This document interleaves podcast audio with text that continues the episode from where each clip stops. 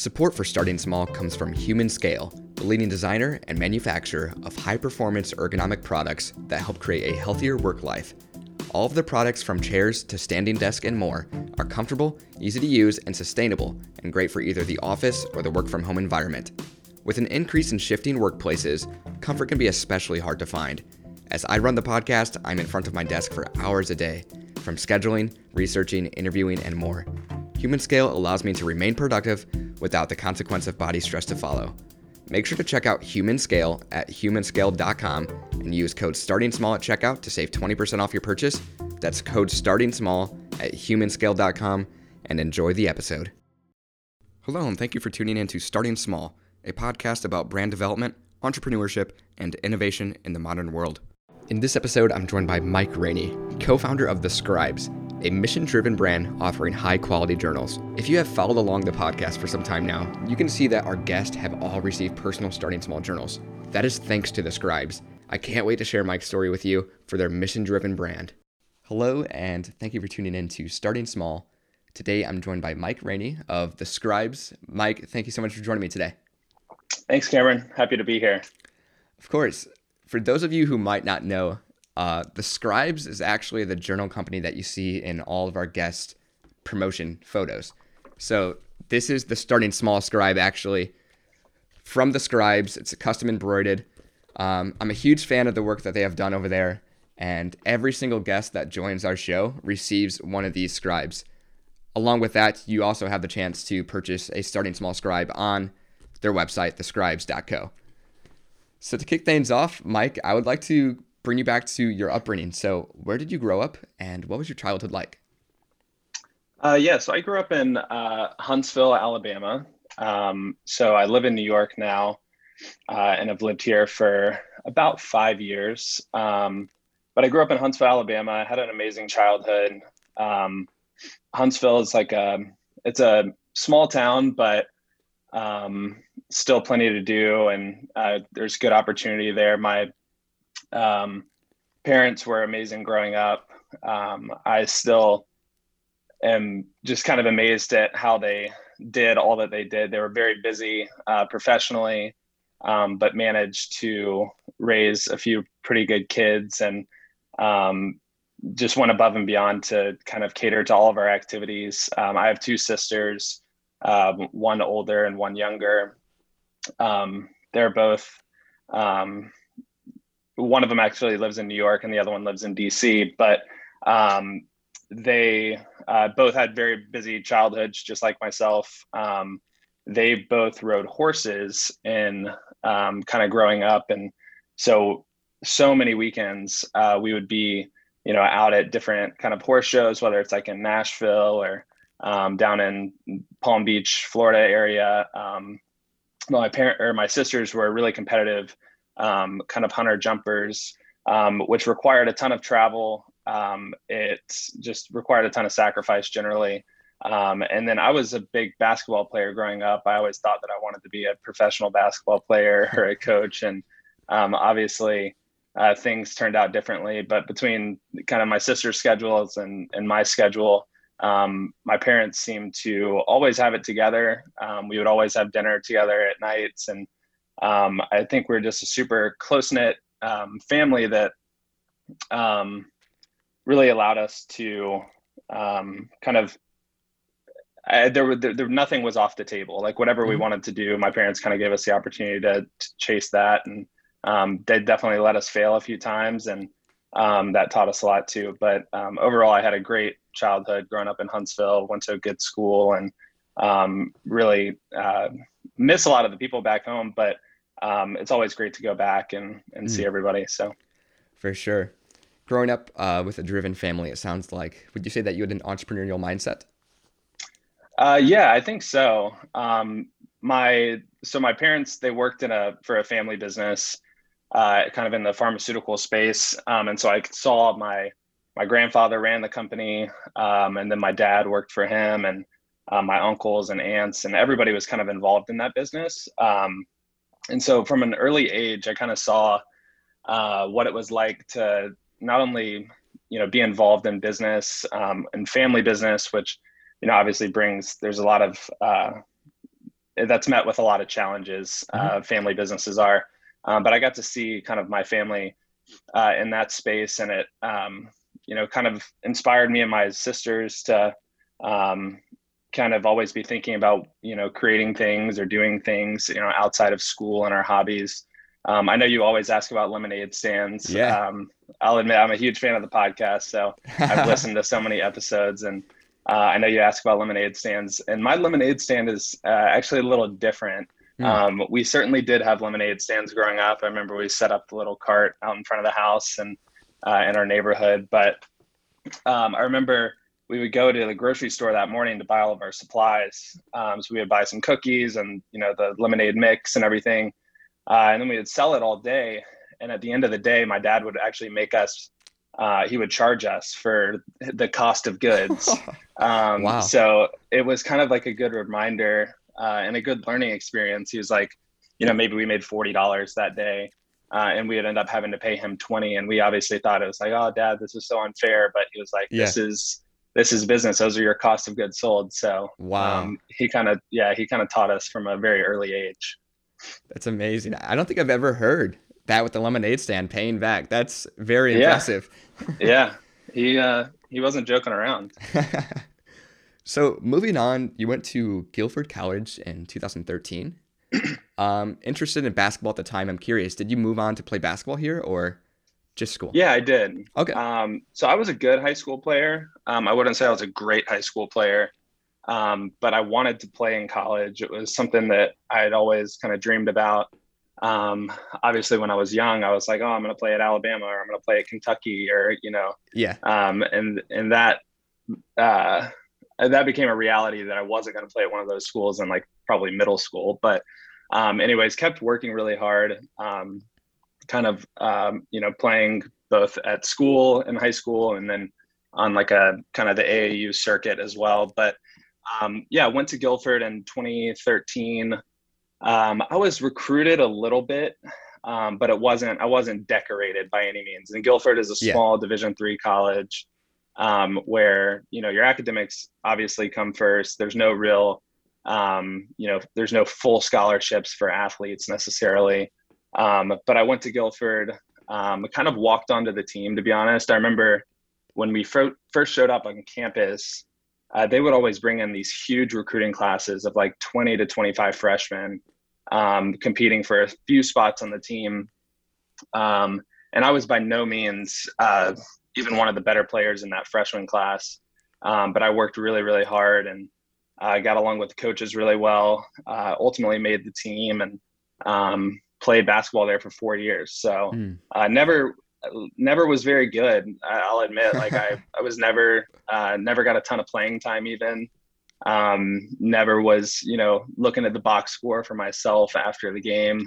Um, but I was a captain for three years. Um, made some just incredible friendships both with the coaches and my teammates um, and really uh, it taught me a lot about leadership and mm. um, taught me a lot about sacrifice um, it, all of these things that i learned in college playing college basketball um, all the struggle uh, kind of has translated well over into the, the entrepreneurial field for sure uh, deciding on your degree then uh, you mentioned earlier that you're interested in possibly coaching uh, getting into sports was that ever uh, explored? Did you actually uh, go for sports administration, or what did you? No, um, I think the the idea of like coaching and stuff was it kind of.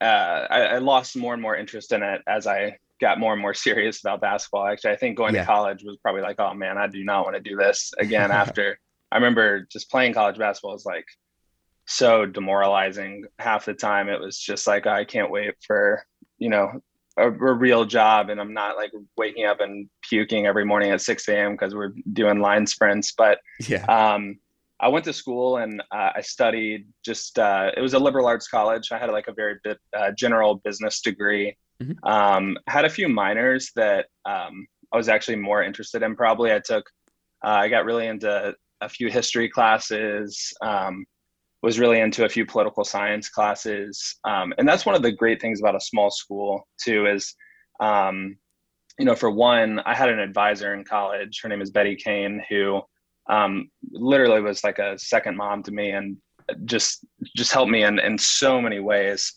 um, throughout college, like kind of you know helping me decide on what I wanted to do. And then, um, like I said, being a small school, I remember taking a class my senior year, uh, and it was a political science class, but it was really like a leadership class in a way. And it mm-hmm. was taught by the college president, and there was only two other kids in the class.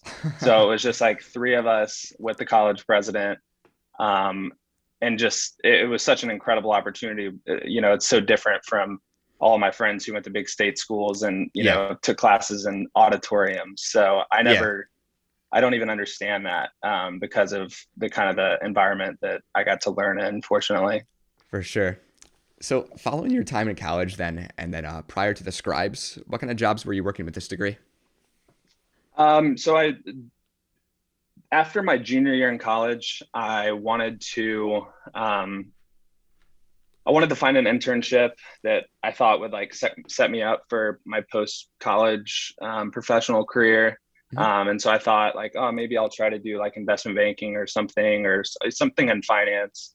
Um, and what better place to do it than New York? Yeah. Um, so I, I was actually working as a fundraiser for the college while I was there. So I did that most of my college career, which was awesome. Um, just going to different events, talking to alumni and trustees, and helping the college raise money. Um, kind of from like the student perspective, I got to tell my story and how the college helped me.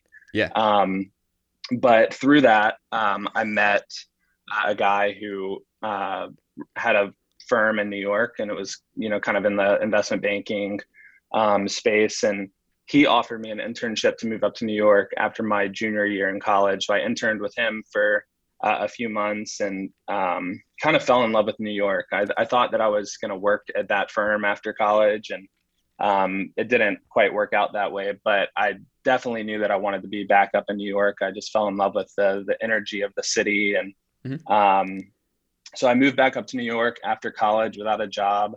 Um, kind of just took a chance on myself and um, interviewed uh, found a job at a startup. Uh, it was called Payability. They were um, they were kind of in the e-commerce space, uh, in the kind of the you know financial services for e-commerce businesses. Mm-hmm. Uh, is kind of their focus, and um, and then I from there I kind of fell in love with like the startup culture. I was yeah. probably the 15th or 16th employee there, and got to wow. see it grow quite a bit. So um, just fell in love with the the startup culture and um, that job kind of you know kicked off my my own entrepreneurial kind of craving so so how long did you stay at this startup then i'm curious um, so i was there for about two and a half years mm-hmm. And i had kind of a, a, few different jobs there i started uh, on the sales team and i think that was actually a really um, i learned a lot uh, by being in sales you know it's one of those sales roles that you a lot of outbound. You made a lot of calls. Um, you know, talking to people about you know things that you don't even understand that well. Mm-hmm. Um, but uh, so started in sales there. Um, ultimately, kind of moved over into like the business development and strategic partnership world, um, where we got to meet with a bunch of cool companies and talk about a lot of cool ideas to kind of embed our um, financial service technology into their platform. Um, but I was there for about two and a half years, and that's where I met. Uh, ultimately, met Pooja and Alden, who are my two co-founders at the Scribes. Mm-hmm. Um, we were just fast friends. Uh, we met. I don't know. At this point, it's been several years because we've been working on the Scribes for a while. But mm-hmm. um, met Pooja and Alden. Um, just became really tight with them. We were all similar ages. Um, Pooja was kind of in the product management um, she worked in the product management division at this company. Alden was our designer, and I was kind of on the biz dev and partnerships team. So mm. uh, the three of us, while we worked in completely separate kind of units of the business, we all kind of collaborated, um, mm. you know, and we would be working together in strategic meetings. Um, and so we were just became really good friends. Um, it allowed us to kind of um, you know, we would often we would go to lunch together and we would go out after work together, and we were always talking about kind of what what do we want, um, yeah, and what we wanted to do next, and um, ultimately we got to work on something pretty cool together. So that's awesome. So the Scribes officially launches in 2019. I'm curious, uh, re- building this relationship with your co-founders. Then, when did this idea kind of spark while working at the startup, and what led you to entering the journaling space? Yeah, so it started. Um, so yeah, we sold our first product on November eighth of 2019. Mm. Um, but we were probably working on the idea for six months before and very yeah. casual um, you know we would go to a bar after work and just kind of you know talk about you know what we could potentially do together um, it kind of started um, so the story is i was going to a lot of conferences um, as part of my role uh, at these conferences i would always come back with all of these you know different notebooks or um, you know, phone cases, all these little gadgets that like yeah. companies would give you. Um, and I had a stack of these notebooks on my desk, and they were all just like these um, really cheap plastic, you know, kind of gross looking notebooks. But companies would put their logo on them, and they thought that they were, you know, serving their marketing efforts well. Yeah. Um, and so I had all these notebooks on my desk. Um, and it's funny, the scribes, this name comes from um, actually, it comes from a Slack channel. So when Pooja and Alden and I were um, at this company, we, like I said, we were kind of these junior folks, but in pretty strategic meetings. And people were always asking us, like our bosses, they were kind of you know micromanaging us um, mm. and saying like, "Are you taking notes?" and like, you know, "Are you paying attention?" or you know, things like that. Those comments yeah. just became more and more um, frequent, and the I don't know, like like a lot of companies, you have a meeting and then the next meeting a week later you often have to rehash what you had in the last meeting because nobody was really paying attention or like yeah you know there wasn't clear objectives set at the end of it um, and so we kind of became like these note takers um, where we were recording everything that happened in these meetings so we could all stay on track for the project um, jokingly, we created a Slack channel and we called it the Scribes. Um, wow. And it was a place where we just kind of got together and kind of talk shit, to be honest. And yeah. it wasn't it wasn't a very healthy Slack channel by any means, but um, we uh, started this Slack channel called the Scribes. Um, as I mentioned, I had all these notebooks sitting on my desk, and so I remember one day we were just like why don't we um, you know alden is has this design background. He was like i've been like kind of messing around with some different like mock-ups of what you know a better looking journal could be for some of these companies. And why don't we try to go sell them um, yeah. at conferences and stuff. And um, kind of in tandem with all of this happening so six months prior to the launch of the scribes um, my sister who i'm my younger sister who i'm really close with she actually works for a juvenile detention center in dc Mm-hmm. And um, due to budgetary issues um, and just the nature of like the criminal justice reform or criminal justice system, mm-hmm. um, my sister was going out to Hobby Lobby and you know Staples and stuff after work, and she was buying a bunch of school supplies for the residents of this facility. Mm. Um, and so these kids are you know anywhere from 10 to 15 or so years old or whatever um, and they're in school, um, obviously incarcerated, but in school at the same time. And my sister Annie was buying their school supplies with her own credit card, um, just trying to help out. Mm-hmm. Um, and so, like as Pooja and Alden and I are talking about creating a notebook company, um, we started looking for suppliers and you know trying to um, you know, we didn't really even know how many we wanted to produce to start or how many colors or whatever. But we mm-hmm. said, let's start with one color uh, we'll call it the original scribe. It'll be a really simple journal, um, and we'll we purchased 500, I think, to start, and we just said, okay, we'll donate um, half of these to facil- to this facility in DC, and we'll try to sell the other half. Um, and so that kind of, you know, without even knowing it, really, we kind of started this like buy one give one model. Yeah. Um, we sold through the 250 units. We donated um, these journals to this facility in DC, and uh, we were kind of off to the races at that point. Wow. So I'm curious, when you went to find a manufacturer for the journals at start, what did that process kind of look like? Was it tough to find one for journals, and what does that look like? Um, I mean, we took kind of this the standard approach that I think a lot of people take, um, which is just like going to Alibaba and like looking at you know contacting manufacturers, yeah. um, not just in China, but kind of all over the world. Um, and we talked to a bunch of manufacturers here in the U.S. and um, it was, I mean, it was a it was kind of a pain. You know, it's a lot of work, and the communication yeah. is is kind of tough. And uh, if you're talking to like 20 different suppliers at a time, trying to figure out who you're going to choose from, it's like just managing those conversations is kind of difficult. But yeah, um, ultimately, we found a supplier uh, who's been a great partner for us, and um, I mean, especially in the early days, we couldn't even, you know, hit their minimum order quantities. Um, and we were, you know, can we produce like 20 of this one and 20 of this one? And, um, and they actually worked with us uh, in the very beginning. And um, so they've been a great partner for us. And we're actually still using the same supplier today. We've mm-hmm. used a few different ones for different projects, but um, yeah, I mean, finding suppliers not easy. Um, but at the time too there was no pressure on us we were all yeah. working full time we were this was really really fun yeah um so it wasn't like we were breaking our backs to try to figure this out um, by a certain due date we were like if this is going to happen it's going to happen and let's for just sure. have fun with it for now awesome launching this first journal after finding your manufacturer i'm curious then uh, what exactly was that was it a black color you mentioned was it black and then also line dotted pages what did it look like uh, so this first one was just a Navy journal. Navy. Um, okay. Yeah, it was a Navy journal. Um, we wrapped it in like a nice, uh, really nice looking sleeve that Alden designed. Um, that's kind of just for packaging purposes, but it adds, you know, like you see on your starting small journal, it just adds yeah. like a bit of character to the journal.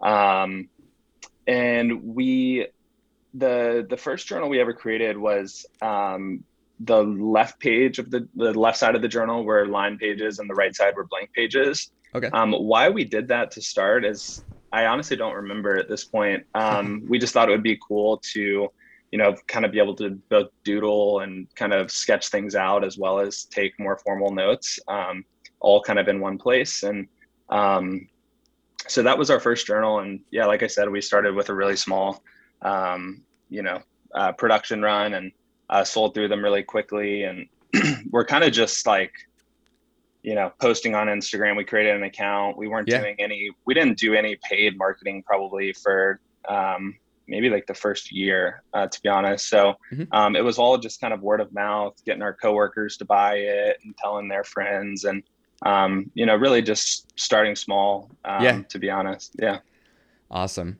Selling these first journals then, was it mainly on site and then you guys logistically would pack them ship them how does that look yeah that's um that's it's gosh it takes me back but uh i remember i was living in lower manhattan um obviously you know and there's no such thing as a big apartment in new york for somebody who's yeah. 25 years old unless they just have tons of money um, sure. so we all had really small apartments um, and we would i remember when we would receive our shipment from our supplier we would all go over to my apartment i mean we would just have boxes like on my bed um, and we would just kind of be like sorting through these um, when we first started we obviously like set up a site through shopify and everything but mm-hmm. uh, it was so painfully manual like we would get an order in and we would like all be so excited and we'd rush home and we'd pack it up and then we'd literally write the address on the package with a sharpie we weren't even like printing shipping labels at this point yeah. um, and then we'd run it to the post office and then um, you know then we'd like follow up with the customer a million times via email to make sure that they were happy um, and i remember in the early days it's like it's so um, it's just so exhilarating like chasing every sale um, you know, every time you get a sale, especially from a person you don't know, it's like, yeah. oh my gosh, like this is so exciting. Um, and obviously as your business matures, it's, um, you know, it's a lot different and the, the motion, the emotions are different, but, um, yeah, it was really, it was the three of us just, um, spending nights and weekends in my apartment and the, in the financial district. And, um, that's, that's really how it started. And all, at the same time, we've always had kind of a B2B business as well. Yeah. Um, and that's a huge part of our business, and we can talk more about it. But um, we would create these journals for companies um, with their logos on them and everything like that. And um, uh, same thing would happen. You know, we get them all shipped to my apartment, and then we would, you know, box them up. And the company might have ordered 200, so we'd, you know, get four boxes full of, you know, 50 pound boxes full of journals, and get in an Uber and like drive them up to the company wow. um, and drop them. It was it was it's funny to look back on because we just we're totally yeah. hacking it together. But um, I think that's you know, I, that that's how it should start. Almost, sure. you know, it teaches you a lot. That's great. At the forefront of Scribes, mentioning uh, mentioning that you guys ordered 250, donated 250. I presume that that 250 was donated uh, right away. Um, I'm curious mm-hmm. today, what does that process look like donating to various organizations once a journal is purchased? Uh, yeah, so we we we have a ton of different um, kind of nonprofits or um, organizations that we work with. Um, we so when we started, we were all of our journals had a different name. So the original Scribe, we had the Crosby Scribe. It was um, the reason it was named the Crosby Scribe is we kind of founded this little company on the corner of Spring and Crosby in New York, mm. um, and we had um, a journal called the Moxie Scribe, and each one of these journals had kind of a different name, uh, and each uh, journal kind of represented something a little bit different. So the Crosby Scribe, for example, uh, for everyone we sold, we donated one to a cause in New York. Hmm. Um, mm. New York was very important to us. Yeah. Um, for the Moxie Scribe, we always tried to find um, a cause that empowered young females. Um, so we worked with a lot of different organizations that helped, um, you know, girls, you know, yeah, become uh, or kind of thrive um, educationally. Um, now, since we've gotten a little bit bigger, uh, it's it's different for sure. We kind of have to work more on a monthly or a quarterly basis. You know, yeah. here's how many we sold uh, and we have a pipeline kind of full of different organizations that we support um, in an ongoing basis and on a kind of one-time basis. But um, yeah, some of our uh, like with the the B two B side of our business, um, a really kind of unique selling proposition to the companies is we allow them to kind of choose where they want journals to be noted, donated. So. Mm um, one really good example of this is uh, there's a really big law firm in New York uh, called Kirkland and Ellis, and they're not just in New York, but they're one of the biggest law firms in the world. Um, and we started working with them at the very beginning of all of this. Um, and through that relationship, we met a guy named Ramiro Ocasio. Uh, he is was born in Honduras, immigrated to the U.S. Um, just incredible person uh, he was working at Kirkland uh, and he was kind of working in the mail room. So he would deliver the mail to each of the lawyers' offices. Mm-hmm. Um, and uh, kind of this story is more about Ramiro, but yeah. um, over the years, he has always gone back to Honduras every year and just taken money, taken supplies, um, you know, whatever he could. Um, and even he wasn't even making, you know, a ton of money here in, in the US, but he was, he did such a good job of um, you know, giving back to his local community in Honduras. Um, ultimately, a group of partners at Kirkland uh, wanted to help Ramiro um, start a foundation that builds schools in Honduras. Um, and this was a few years ago, but to date, uh, it's been a huge success. They've built probably 15 or 16 schools in Honduras this point. Wow. Uh, at this point, I've gotten to work with the foundation really closely and actually went down to Honduras in June Mm. Um, and that has been that foundation has been a big focus for us. Um, not only you know when Kirkland and Ellis buys you know custom journals from us, we obviously donate to FAE, but it's mm. called the Foundation for Education in Honduras. But um, it's just such an amazing organization that uh, truly impacts the most underserved uh, mm. communities um, in a positive way. And so a lot of our giving has um, been focused on that foundation. Uh, last year, we donated um, over 3,000 journals. Uh, so each of the students in Honduras, um, they had about 3,000 students at the time. Wow. Um, so each student got their own journal, and uh, we plan on doing that again this year. Um, amazing. So that's like one kind of example of a foundation that we uh, really try to support. That's amazing. Looking at the scribes today, what would you say is the top seller? Uh, with various different types, but maybe line, dotted, blank, etc. Um, so probably uh, it's kind of skewed because we have some retail partners now that okay. um, purchase at uh, you know in pretty large quantities, and they have kind of honed in on a few particular SKUs. So. Um, overall, probably our soft cover uh, soft cover red line journal is our number one selling journal. Uh, we've also uh, back in 2020 we launched a collection of pins that are really really nice. They're uh, aluminum bodied, like really heavy in hand pins that um, are super affordable uh, mm-hmm. for the consumer. It's it's funny people uh, we call these the quills, and people compare these to like we see it in our in our Facebook comments and stuff like, oh my God, this is better than the Cross pen that I was gifted last year. And I look up a Cross pen and it's like $80. And I'm like, wow. Um, so I think we've done a really, really good job um, from the production and design standpoint of the quill. That's like one of our best um, sellers online. And, mm.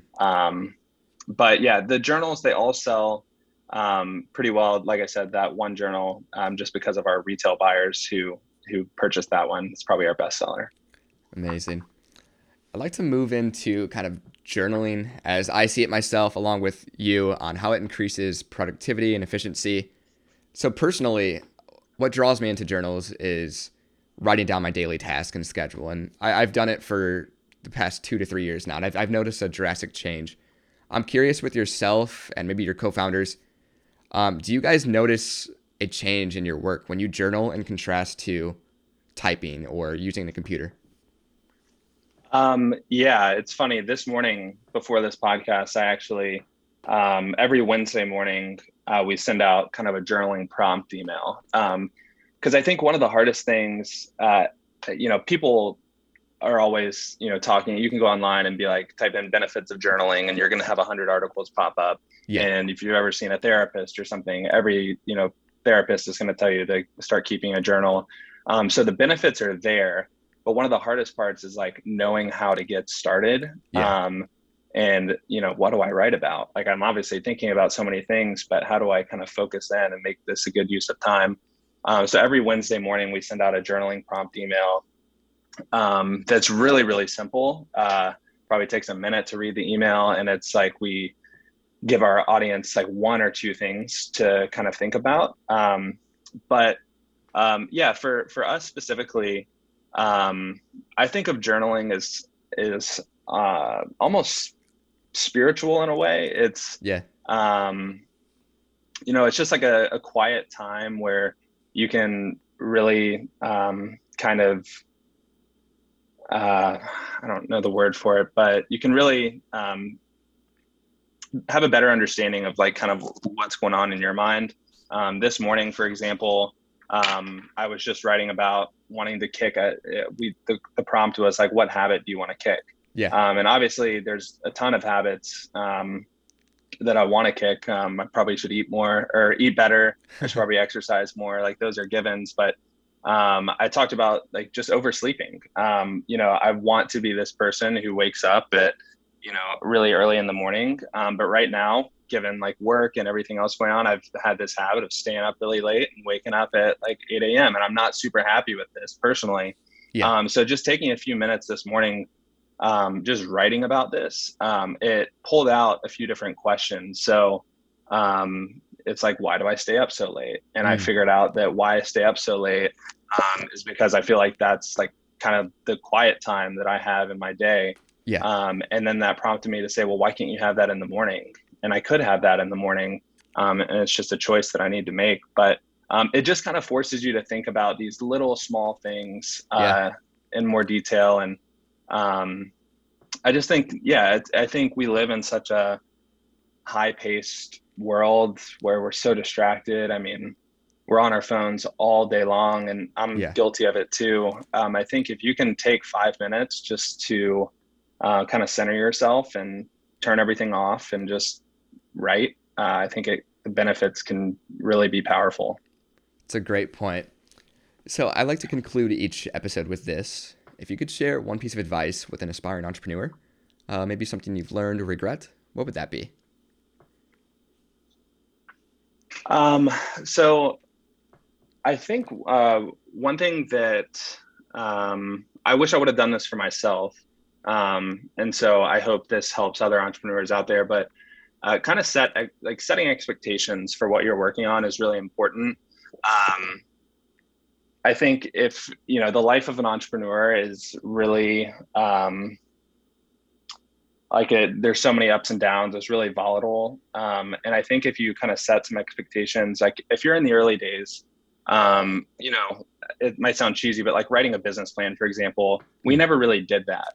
Yeah. um, and we just kind of started working on this but i looking back i kind of wish we um, you know kind of set some expectations for ourselves that would have helped us like you know manage our expectations a little bit better um, and even if setting expectations means like okay i want to work full time but i just want to have this thing on the side that's like fun and interesting um, then like set that expectation for yourself and then you're not gonna um, i don't know you won't be disappointed uh, mm-hmm. necessarily because it's kind of going to plan um, so i think setting expectations is you know really important and just taking the time to really think through what you want out of what you're starting um, and even if you don't know then that's maybe your expectation then you you know you kind of um, you don't put too much pressure on yourself. And then i would say the other thing is just um, i think you know consistency kind of outweighs you know everything else. Um, yeah. i was even listening to one of your podcasts. Um, i believe it was the SandCloud uh, podcast where they yeah. talked about shark tank. Yeah. And they talked about being on shark tank and you asked like um, you know, how big was that spike in sales? And they were like, mm-hmm. well, it was like, you know, significant, but two days later, everything was back to normal. Yeah. Um, and so I think, you know, obviously you need to have a lot of things in the pipeline from a marketing perspective and like always be, you know, there has to be things that are happening for your business. But I think more importantly, if you can just consistently, you know, do the small things well every day um, and you know get 1% better each day then i think you're ultimately going to be happier than kind of waiting on these you know huge moments to suddenly happen. For sure. Well mike thank you so much for joining me. And to the listeners out there make sure to check out the scribes at thescribes.co thanks cameron. Hey thank you for listening to this episode of starting small. If you would leave a review on whatever platform you're listening on. Also follow starting small pod on social platforms to keep up to date on future guests